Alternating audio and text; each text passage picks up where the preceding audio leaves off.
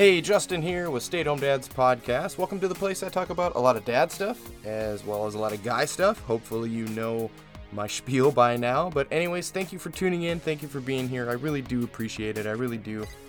Now, I just had an amazing visit with my parents. They drove out here, my mom and my stepdad, they drove out here from Colorado to Indiana to visit us for a few days. And I must say, it was a really, really nice trip. They got to spend a lot of quality time with my kids, my two girls, as well as my wife and I. And we kept them pretty busy too. We had quite a few activities packed in there. We went fishing and did a little mini golf, went out to dinner, just had some nice quality fun and quality time with my parents. They got to really spend a lot of time with my kids. And I really appreciate that. I really enjoy watching and seeing that dynamic and and seeing the kids with grandma and grandpa. So it was a really great visit. And for that reason, today's episode is going to be a dad classic episode. Hopefully, nobody minds that. This is an episode I actually recorded sometime last year. And then the following week, we will be back to fresh episodes. So please stay tuned for that. So, since we're all getting back into the swing of school, these school schedules once again, I figured we could all use a nice, healthy dose of positive sleep tips for us and our kids. And that's actually the title of today's Dad Classic episode. They actually may come in handy. I really think they will. Getting our kids to bed at a decent time, getting them up for school the following morning, breakfast fed, and getting them out the door so they can be in line for that bus. Also, for us, too, getting that proper amount of sleep that I guarantee that most of us are not getting, getting that eight hours, getting to bed at a decent time. I know we're all probably sitting in bed messing around on our phones and not going to sleep the way we should. So hopefully there's some tips in there for us as well. I honestly can't remember what I recorded in this episode. I will proof it and check it, but it will be a surprise to me as well. So, anyways, this episode was recorded back in October 1st, 2021. So, sit back, relax, and enjoy the episode. And I will talk to you again next week. The almighty and all important sleep mainly with our kids, right? Now, I get this is not a new idea. It's not that no one has ever talked about sleep. I mean, I just did a quick Google search, and there's a million articles and videos on good sleep habits for babies to the elderly. And for every article, there's an opinion or 10 for each one. So, for God's sakes, this has been probably talked about to death. But what kind of sparked this with me in my head was my daughter, my youngest daughter.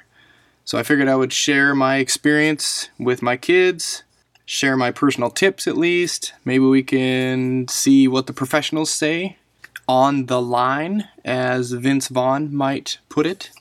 Now, look, I'll be honest. I've been on Easy Street with this whole sleep thing for quite a while now. Probably, I don't know, a solid three years? Maybe less, maybe more you know, a few ups and downs in there, but nothing really crazy, and nothing's ever perfect. Nothing lasts forever. When you think it does and you think you've mastered whatever you're doing, bam, some shit blows up in your face, and then you feel like you're starting all over again and you don't know what to do. So, but no, I mean, really, my kids have been good for the most part. But as of lately, and maybe the past month, or two, my youngest, Kennedy, has not been great. And you're probably going to think this is stupid or that I'm being unrealistic or going to yell at me and tell me why am I complaining about this, but this is what she does. She wakes up really early, like 3 in the morning sometimes. It's sporadic and it varies 2 in the morning, midnight, 3 in the morning, and she'll cry from her room or she'll go outside her door in the hallway and cry and scream, or she'll come to my door and whimper and whine outside my door. And it's really random. It's not every single night, so it kind of confuses me, maybe annoys me a little bit. I don't know what's going on, if she's having a nightmare or what. She is potty trained. She goes to the bathroom on her own. That's all cool and well and done so I don't know what it could be. And then there's some other times too where she'll wake up at like 6 in the morning and tell me that she's not tired anymore. Which, yeah, I know that's not really that bad. I mean, it's pretty much morning, right? A lot of people get up and go to work at 6 in the morning or get up and start their day at 6 in the morning. So I guess I should take that as a win. But I like my sleep. All right? My wife likes her sleep too. And Olivia, she gets up for school at 6:40. So it would be kind of nice if Kennedy would at least stay in bed until then. We do have these okay to wait clocks. I don't know if you've heard of them, but they're they're an alarm clock and you can set them to not only be an alarm clock to buzz and make noise to wake someone up, but to actually turn on a light when it is okay to wake, if that makes sense. So we have those, and they actually work pretty well. They're pretty cool, but she hasn't really been listening to it. So that's usually set for about 7 o'clock for her to get up with that, and she's not really staying in bed long enough to allow the light to come on and then come out. So but it's kind of funny how different kids can be with their sleeping when they're in the same environment. They've been raised the same way. I mean, granted, their schedules are a little bit different, so that's probably has something to do with it. But I mean, Olivia loves her sleep.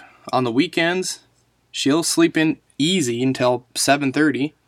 They both go to bed around the same time, roughly 7:30, 7:45, which I know may sound kind of early to some parents, I don't know, but in my opinion, they need that. They're more often than not totally wiped out by the end of the day, school and activities and play and all that other stuff, and they're ready to just cash out and be done. Plus, if you remember from previous episodes I've done, getting kids to bed early at a decent time allows for adult unwind time. That gives my wife and I about three hours to ourselves, which is great and it is much needed. Now, going back in time a little bit, my kids didn't always sleep well, of course. There is kind of a learning curve to this whole thing. Olivia was very colicky. Is colicky a word? Anyways, according to the doctor, she was colic on crack, so that makes us feel pretty good. Feedings with her were pretty hard. Sleep was difficult for the first few months. She wouldn't sleep in the car. She would only take little 40 minute naps. I mean, is this is this the way all babies are? I don't know. I hear other ba- people's stories and their kids sound amazing in these early months. I hear kids taking three hour naps. But with Olivia, we were bouncing on yoga balls trying to get her to go to sleep and just, oh, just all this stuff. So she did get better. And Kennedy, on the other hand, Kennedy was much better than Olivia. They pretty much had the same routines. So it just kind of goes to show that not all babies and kids kind of have the same sleep habits. So, what do your kids do? Do you have issues with your kids at night? Do you enforce a strict bedtime? Do they wake up randomly like mine do and drive you crazy? Do they wake up when they're supposed to in the morning or do they are they early risers, getting up at 6 or 6:30? Let me know, please. I need to figure this out. Now I would say we got them sleeping through the night, both of them, at a relatively early age, probably 5 to 7 months in there. Maybe sooner, maybe later, I don't exactly remember. It's been quite a while. It's kind of funny how easy you forget being in the trenches, so to speak. But we got them on a schedule, and I think that's the hard part, and also probably one of the most important parts, right? It's kind of seeing their patterns and then moving and changing them in a way that's better for everyone. And speaking of schedules, despite what Ashton Kutcher says about bath time, or a lack thereof of bath time, we gave our girls a bath every single night. Not necessarily with soap and scrubbing and all that. Sometimes just water and just that routine of bath, but we used it as a cue to let them know that this was getting ready for bed and part of our bedtime routine. And that routine, I think, is really important. Regular wake time to get them used to that, along with a scheduled nap times and then a scheduled bedtimes. So I think ours was like when she was a tiny baby, it was what wake, feed, play, calm down, nap time, and then wake, feed, play, nap, and then wake, play, bath, feed, bed, or, you know, something like that, I guess. I don't exactly remember. But one of the things that we did start doing really early on, and some people are probably going to think I'm crazy for it, but our old school pediatrician actually thought it was a good idea too, and that was to get the baby into their own room as soon as you can. Our pediatrician said parents need sleep too, right? And both our kids were such loud sleepers when they were in our room sitting in the little sleeper thing that we were constantly waking up to every little noise they made, every whimper they had, thinking that they may need something when they actually didn't. And even though a baby fusses a bit here and there, doesn't necessarily mean they need to be tended to, right? And we had them in this little rock and play thing, which I guess is banned now because of a pillow being sewed into it and suffocation or something. But we luckily we never had any of those issues. But we had them in that, and then we moved them out of our room and into their own rooms, into their own cribs pretty early. God, I, I want to say it was less than three months. My wife would know, but I can't exactly remember.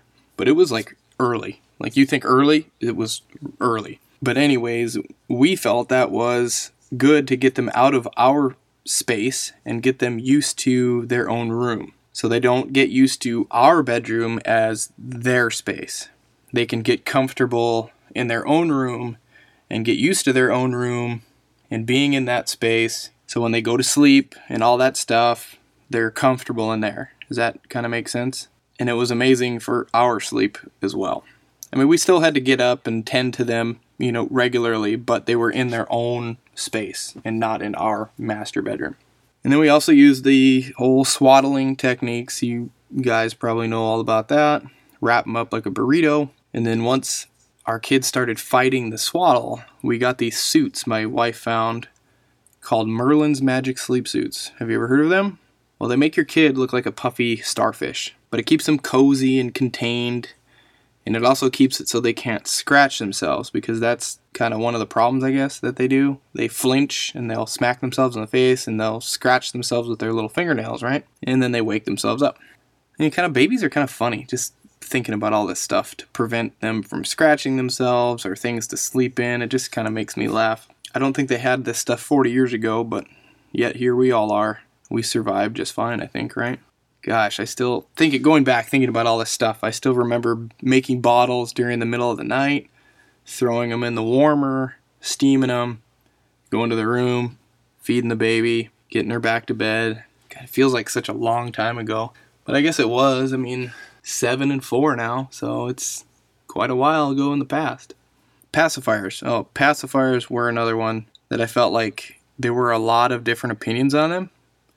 Don't use them they will confuse the baby, use them, but only in certain times. Use them if you're only bottle feeding and blah, blah, blah. So that was kind of a hard one for us to understand. We didn't really know what was right and what was wrong. With Olivia, our first kid, we actually tried to not use them that much for fears of some of those reasons and then ended up just making everything a lot harder. And then we ended up just caving at some point. Said to hell with it, and it actually really helped quite a bit. And then with our, our second Kennedy, we just used them right away and we didn't really have a lot of issues. So maybe just kind of go with the flow there. And me personally, I would rather break my kid from using a pacifier by just taking it away than breaking them of sucking their thumb, which I don't know how in the hell you stop that, really.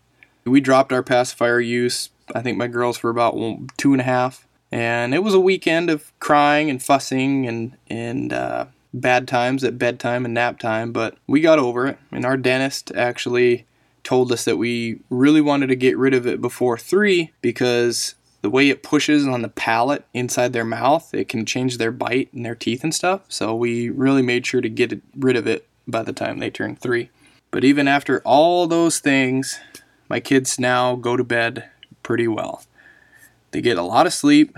They get about 12 hours of sleep a night, which some people may think is too much or that I put my kids to bed too early, but I think that's what they need. I can tell when they haven't had enough sleep.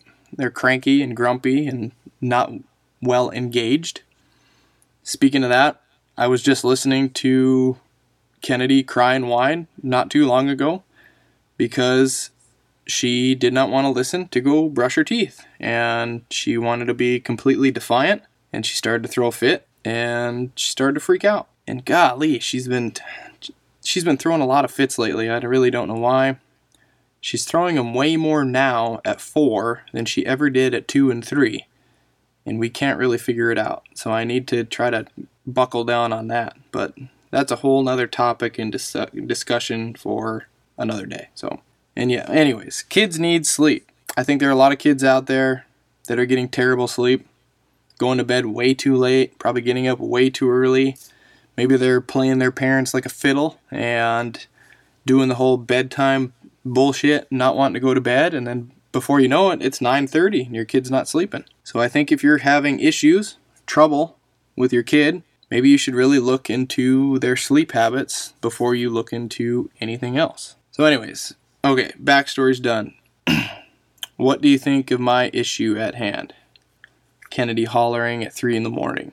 Do you think it's a bad dream? Do you think she's just looking for attention? Maybe she just can't put herself back to sleep? I'm kind of thinking that she's maybe scared and maybe had a bad dream. I don't know. I mean, both my girls go to bed super well. Well, for the most part. Kennedy, I had some problems with. Of course, Kennedy, I had some problems with, right? She used to do the constantly get out of bed thing when we would put her down, ask silly questions, request silly things, which we put up with and we tried to handle gently, fulfilling her little needs, right?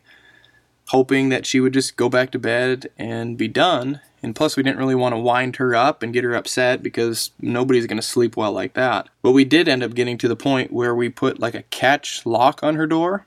So it only allowed her to open her door maybe two inches. And that was like a bad a bad deal there. That did not work either.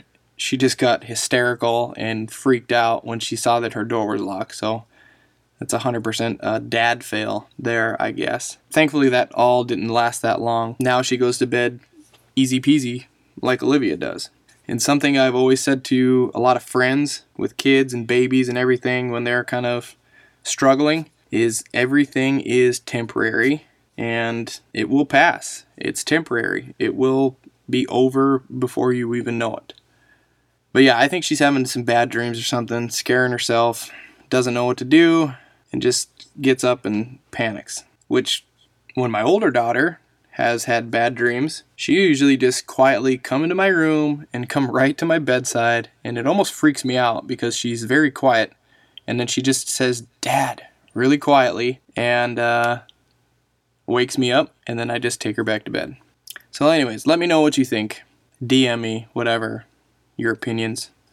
Oh, and that's another tip I would have just talking about it is don't let your kids freely sleep or crawl into bed with you in the middle of the night.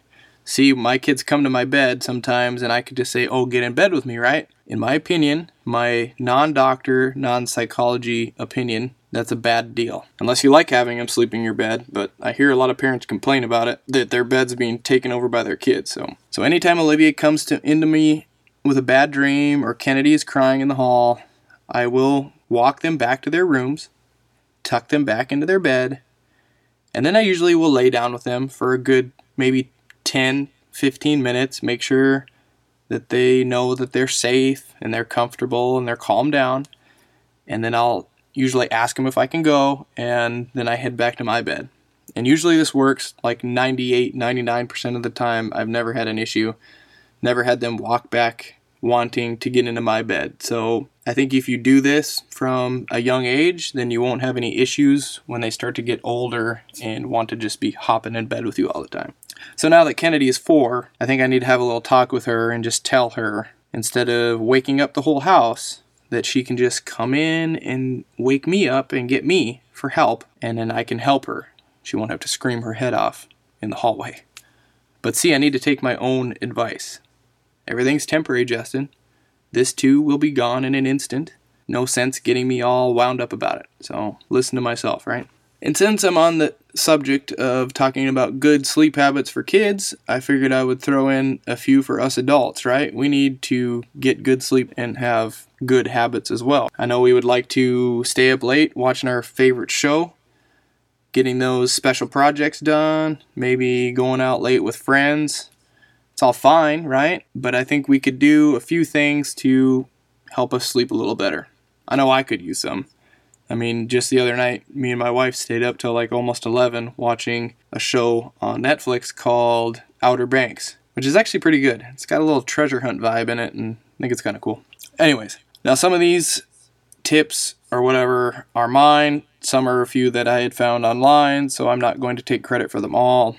I'll link the articles that I'm referencing in the description so you can kind of check them out. There's also a lot of good videos on YouTube about sleep habits for adults and kids and everything. So if you're having problem, just like go do some searching and check it out and see what you find that can fit your lifestyle, right? Now the first and foremost tip I have, and it's in a lot of articles too, but it's electronics before bed, in bed, whatever.